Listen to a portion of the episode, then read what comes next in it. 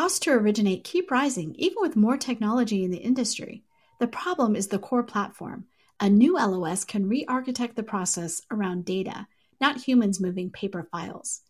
Vesta has built this LOS, and you can learn more at Vesta.com. Welcome, everyone. My guest today is Ted Tozer, a non resident fellow at Urban Institute, and of course, the former president and CEO of Ginnie Mae from 2010 to 2017. We'll be talking about liquidity issues for independent mortgage banks, expanding down payment assistance programs, and Ginnie Mae's role in ensuring that IMBs can weather the next recession.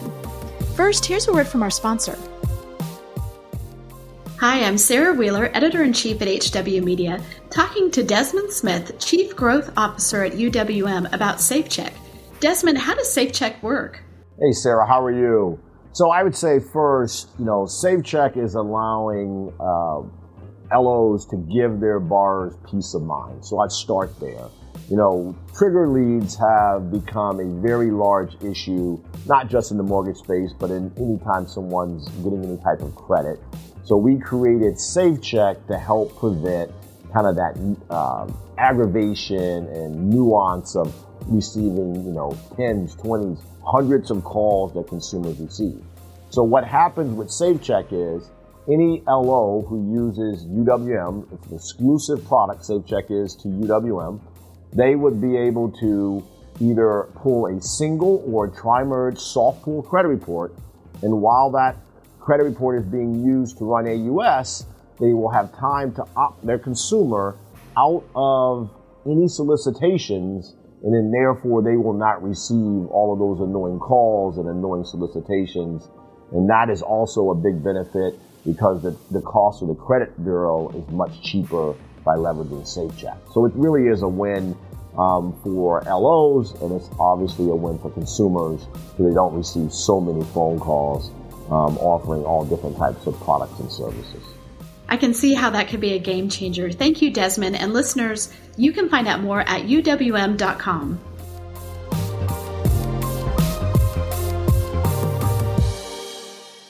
Welcome to the podcast.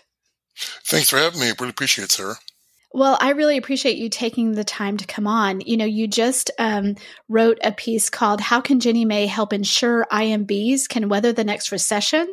And I thought that had a lot of really great topics for our audience and wanted you to come on here and talk to us about that. So I think the first thing to talk about is let's take a, a step back and look at the big picture and why are IMBs, which, you know, independent mortgage banks, we, we say IMBs, um, why are they so important for lower income borrowers?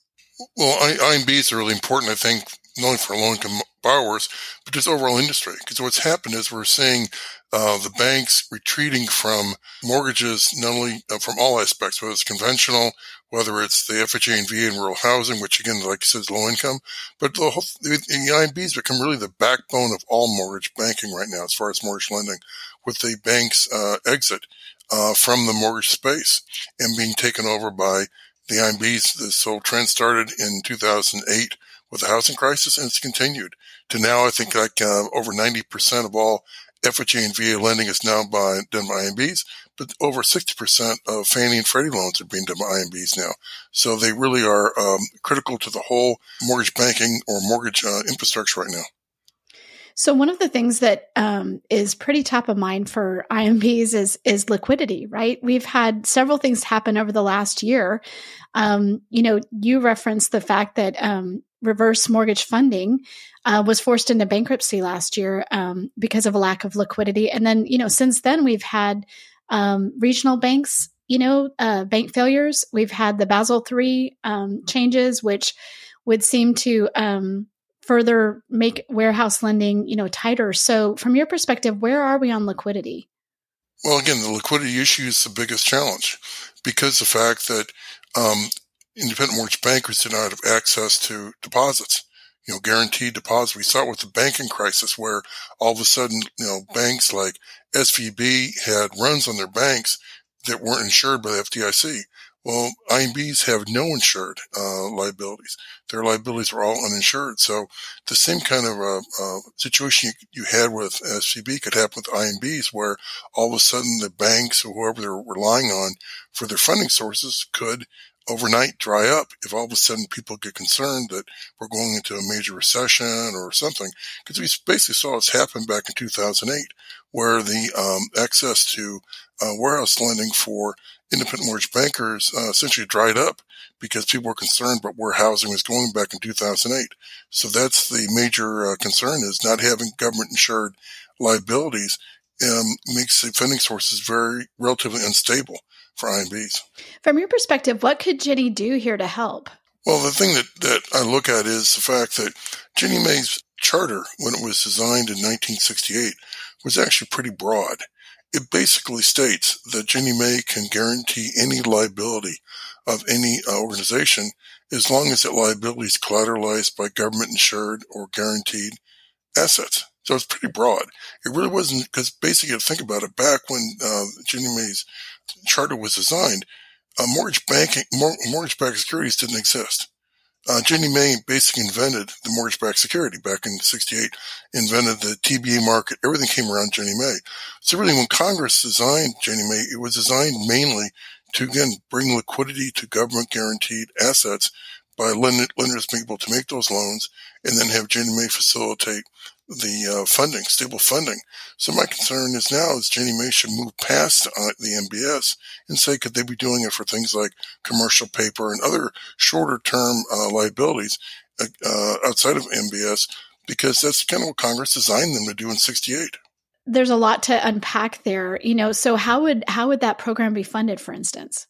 It'd be funded by the capital markets. It's basically the best way that I could really describe it is what I'm what I'm really describing is that we'd almost get into a situation where IMBs would almost have you want to think about it almost like FDIC insured type liabilities, where they would literally issue you know six months, one year um, type deposits that would be uh, collateralized by their FHA and VA uh, portfolio, real housing portfolios, but it would act very much similar to a bank CD, where instead of being insured by FDIC, it would be insured by um, Ginnie Mae.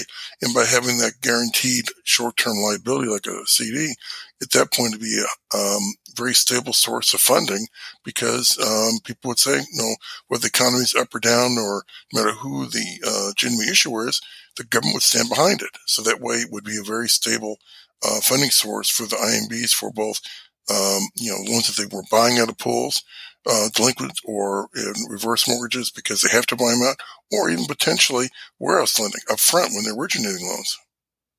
Are you seeing a lot of, you know, so, so since you wrote this paper, since you um, talked about this, um, what kind of reaction have you gotten and response? Do you, do you feel like there's a big appetite for this on, uh, you know, from the IMB side, but also from the policymaker side? Oh, yeah. I mean, basically what, what I found is that a lot of people have a tough time kind of understanding, you know, the Mae structure. What I'm saying is they're so used to being MBS. And once I sit down and explain to them about really take a step, take a step back and understand Ginnie Mae's guarantee is not actually issuing the MBS. MBS being issued by the mortgage banker and Ginnie Mae's is guaranteeing the liability. Once they understand that, they begin to see how powerful that Ginnie Mae guarantee be, could be outside the MBS space. But they just have a tough time getting past that point because they're used to basically for the last 53 years, all Ginnie Mae's done is guaranteed MBS. So they're, they're kind of stuck in that, that mindset. But uh, once you get past them understanding that, then they really become more uh, open to the idea. You know, you list out like six different questions that would have to be answered. You know, if a policy, you know, policymakers took this up, what are what are those questions? Do you think are the most important? Well, I mean, I think I think the biggest question is going to be is just, you know, how does Ginnie Mae uh, oversee their issuers? Because because ever since um, um, Ginnie Mae hired the Federal Reserve to become their paying agent back in the mid '90s, the Ginnie Mae kind of knows where the bondholders are getting paid because the money goes through them because they basically collect the money and then turn over to the Federal Reserve to pay the bondholders. So now the question goes back to is what infrastructure they need to put in place. I mean, this is not unusual or something that's never been done before because prior to the Federal Reserve becoming the paying agent, issuers were their own paying agents on Ginnie Mae securities. I mean, Ginnie Mae didn't collect any money until the mid 90s. The, uh, uh, the issuers sent checks directly to bondholders and dealt with them directly. Um, so it's basically Ginnie Mae just dusting off its procedures and policies from 30 years ago to understand how they did that for the first 20 some years of the Ginnie Mae program and, and we're doing, doing that. But again, it's part of this concept that we're so used to everything flowing through Ginnie Mae and understanding kind of what's going on as far as the issuer base. Now they have to go back to being a little more, uh, indirect and doing the oversight of their issuers to make sure that their, uh, um, liabilities are being paid in a timely manner. You know, let's go, let's go back to the fact that IMBs are doing so much of the heavy lifting on on all the kind of mortgage lending, but especially for um, lower income borrowers for FHA. What are some? How how would this affect that specifically? Well, the way, the, to me, the beauty, the beauty of this whole process is the the biggest cost to servicing a um, uh, or VA loan is default servicing.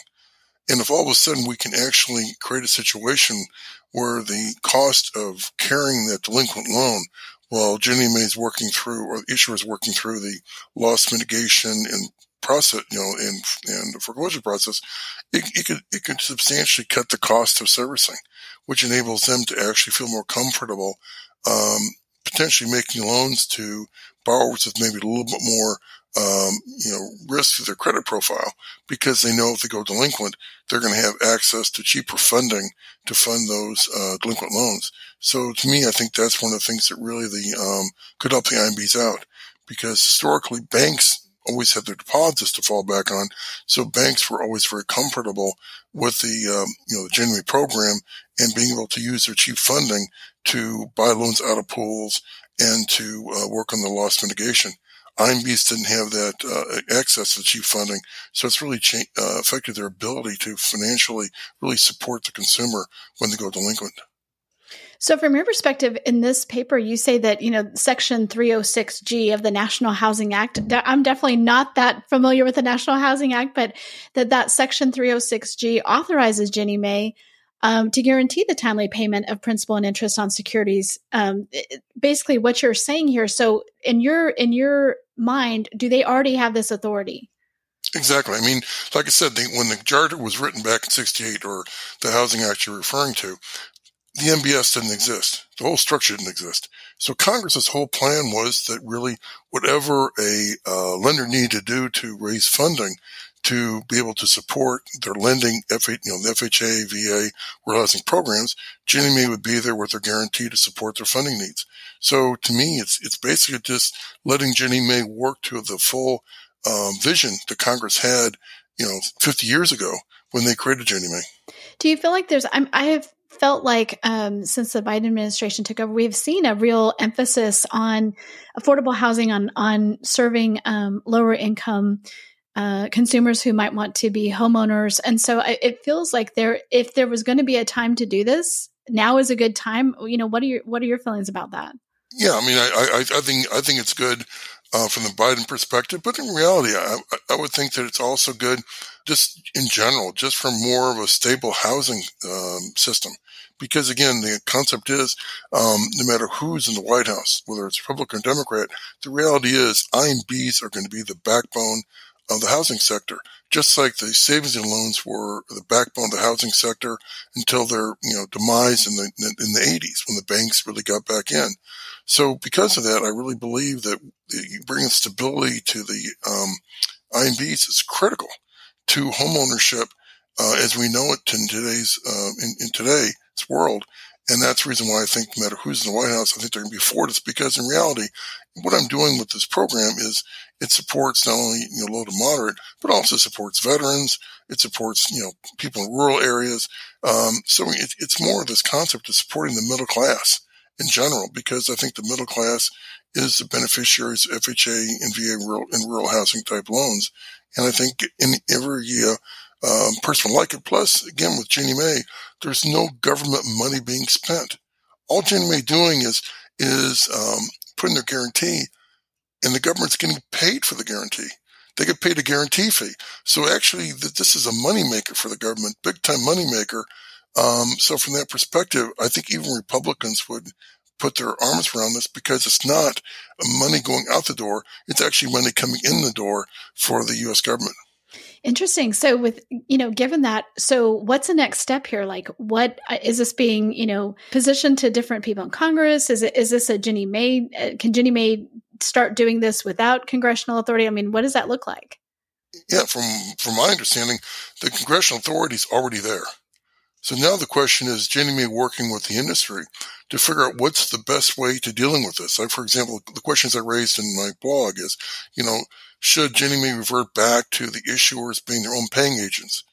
Or should Ginnie Mae create some sort of a central clearinghouse to be a paying agent for all these securities? Because again, the Mae's common securitization platform has become such a major point of efficiency in the industry. So should they should they try to create that for these short term liabilities, or should they do it themselves? You know, issuers do it themselves.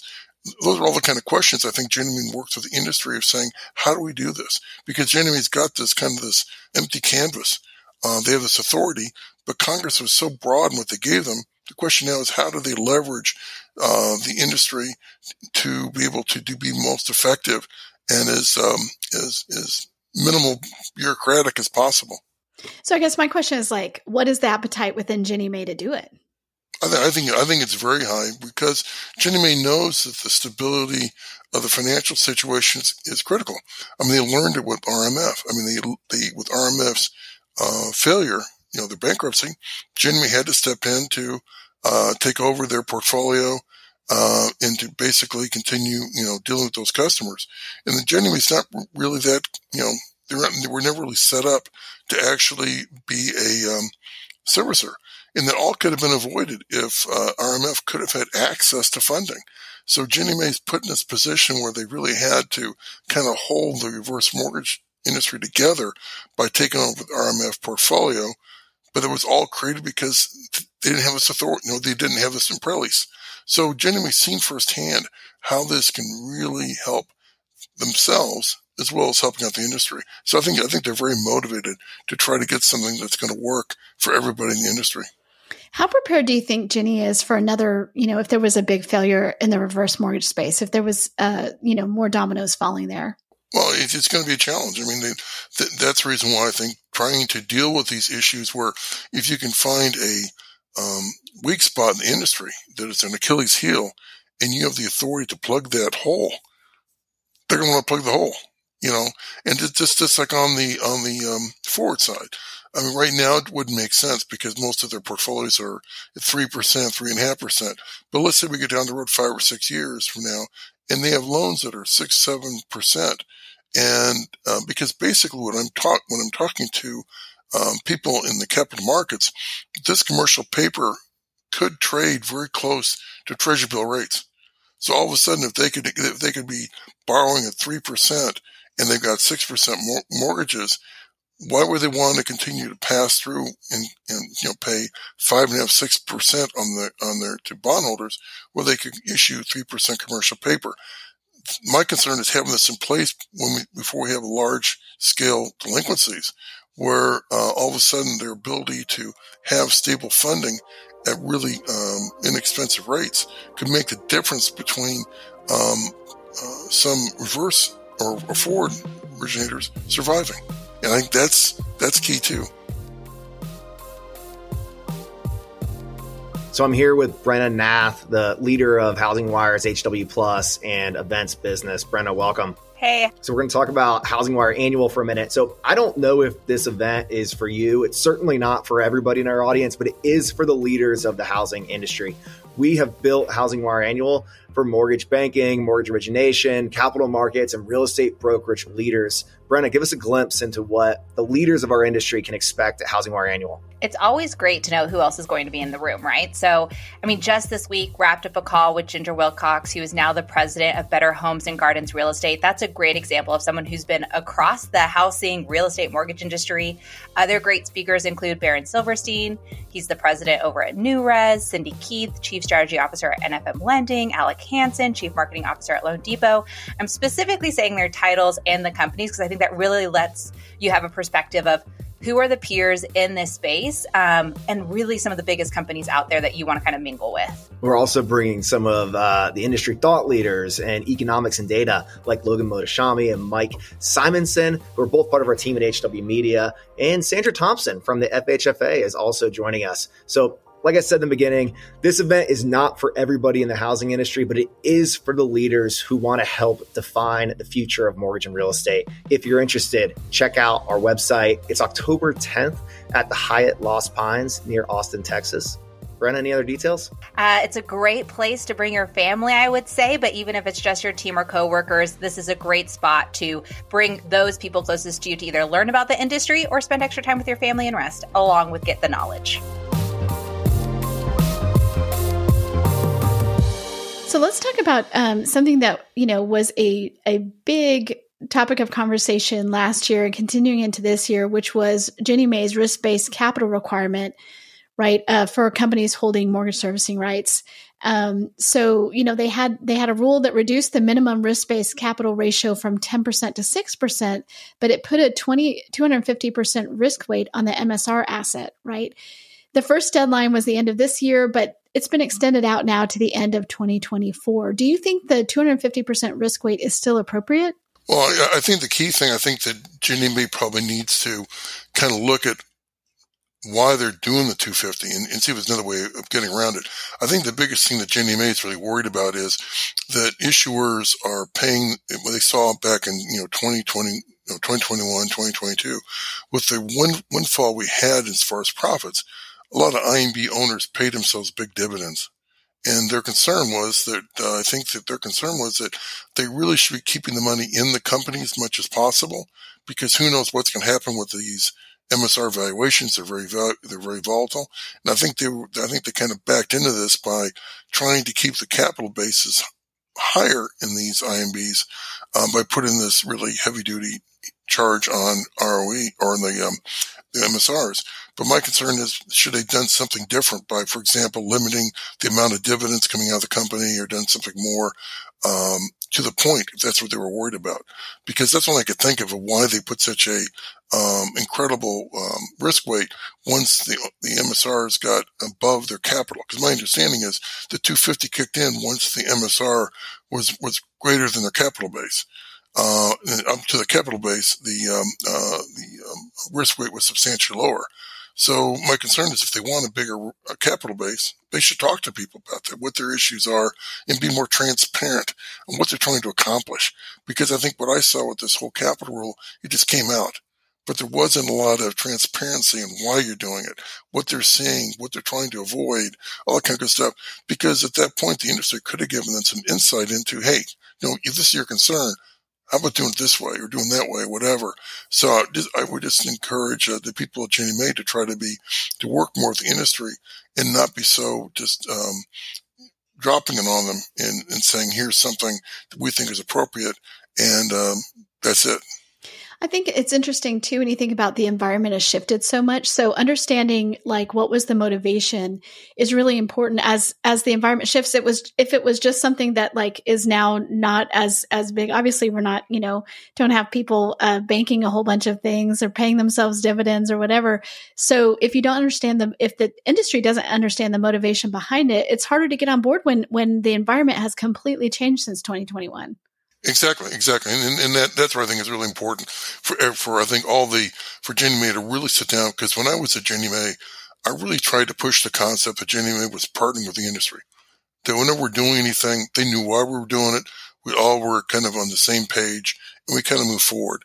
And I really think that Ginnie Mae needs to kind of do that again, where they really sit down, look at their issuers as partners in trying to expand home ownership uh, through the various government programs and uh, to try to act, act in that way. So again, my, my encouragement to Ginnie Mae is, you know, treat your issuers like partners, not as people that you really have to tell to do, but to, just to sit down and try to find solutions together.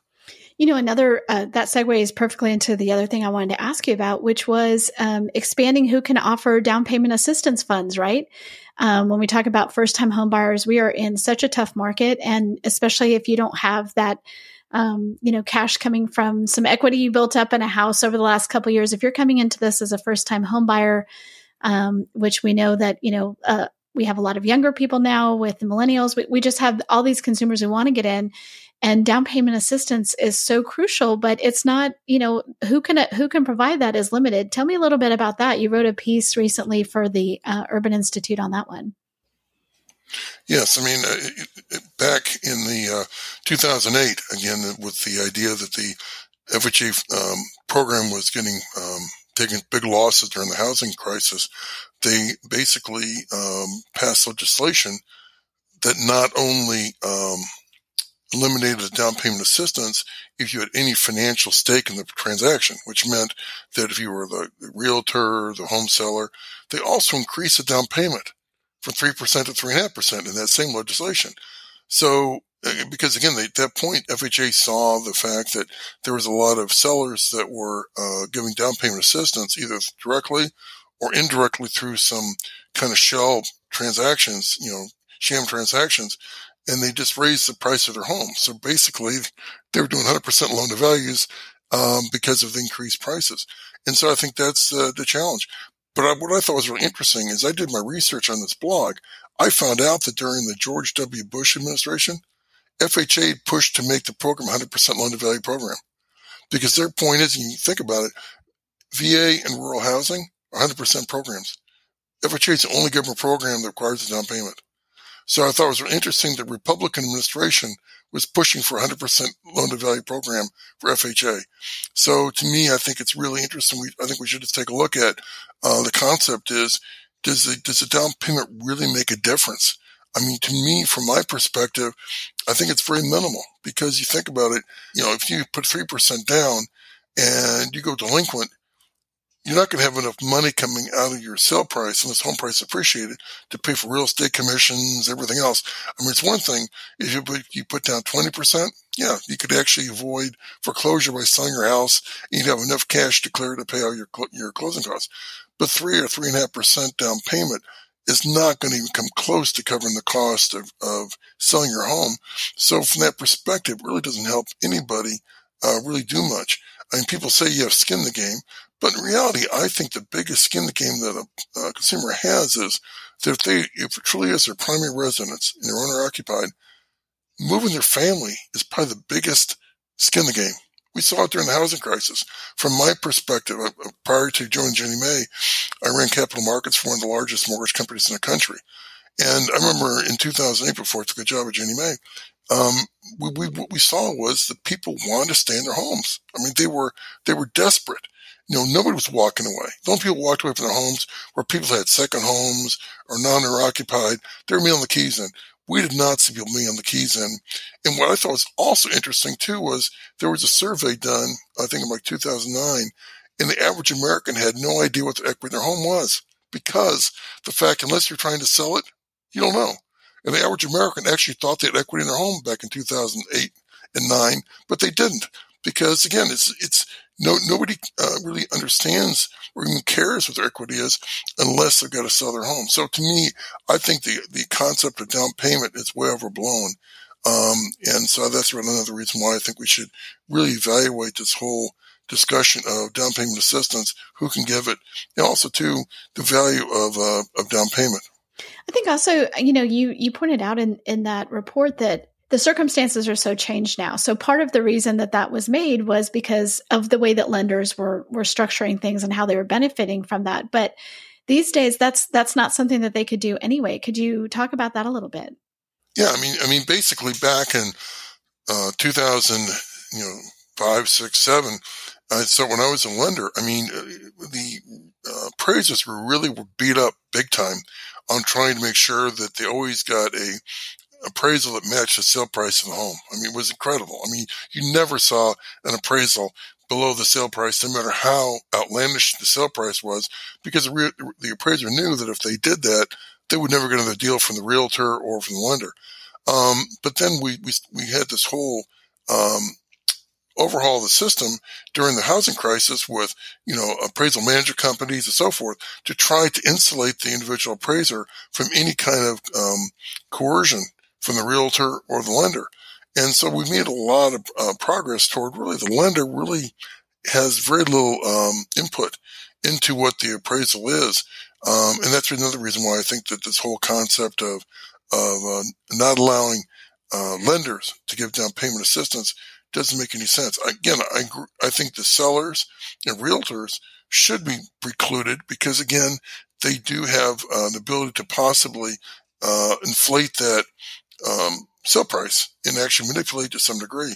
But the lenders don't. I mean, if when the lender actually gets the uh, application, the sale's already been negotiated. It's already done, and they're they're, they're just basically processing the uh, uh, basic information at that point that's available to them. So uh, that's where I think Congress should relook at this whole issue of down payment assistance and open it up to um, FHA to uh, do more as far as um, down payment assistance, or go back to what the Bush administration recommended and basically allow 100% financing for FHA.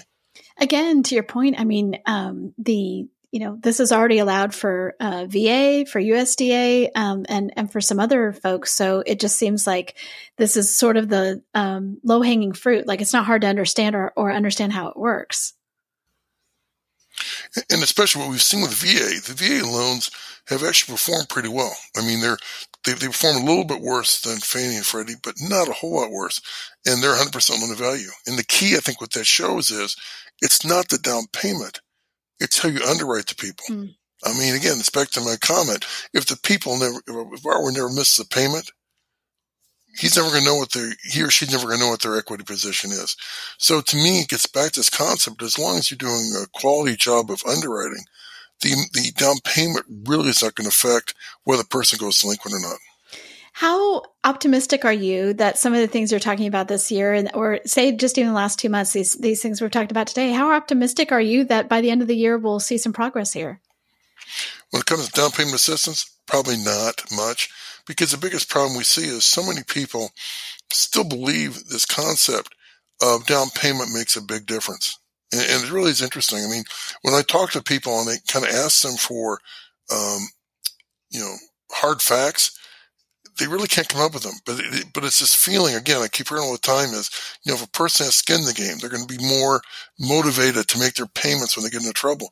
But again, it's it's it's it's like um, and, and it's just this mindset that I think a lot of people have, and I think it's it's just I think getting past that uh, is really the the critical part of really understanding that there isn't a, there. Um, but I think that's the challenge that we have in today's uh, world is people are just so hung up on the fact that people should have skin in the game in the home uh, when they buy a home. And, um, so I, I, from deep dive assistance, I, I, don't see a whole lot, I, but I thought it was really great to bring it up just because again, with this whole concept of affordability and so forth, it just seems like we should be always asking that question, just keep pushing it.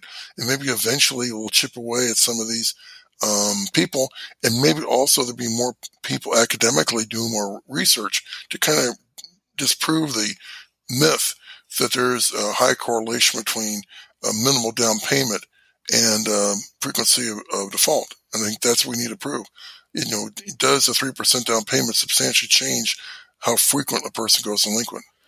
To your point, I mean, the, the, what the VA um, data shows would seem to uh, would seem to refute that. But I think so often when it comes to policy things, um, we're always fighting the last war, right? So this is not 2008.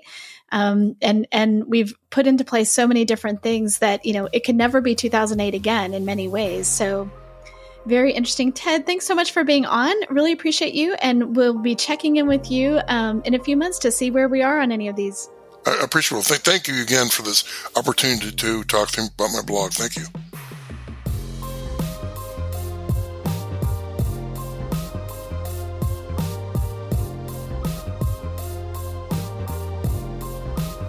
Thanks for listening to HousingWire Daily. If you haven't already, we'd love for you to take a minute to rate the show and leave a comment. And make sure to tune in tomorrow for more news and insight.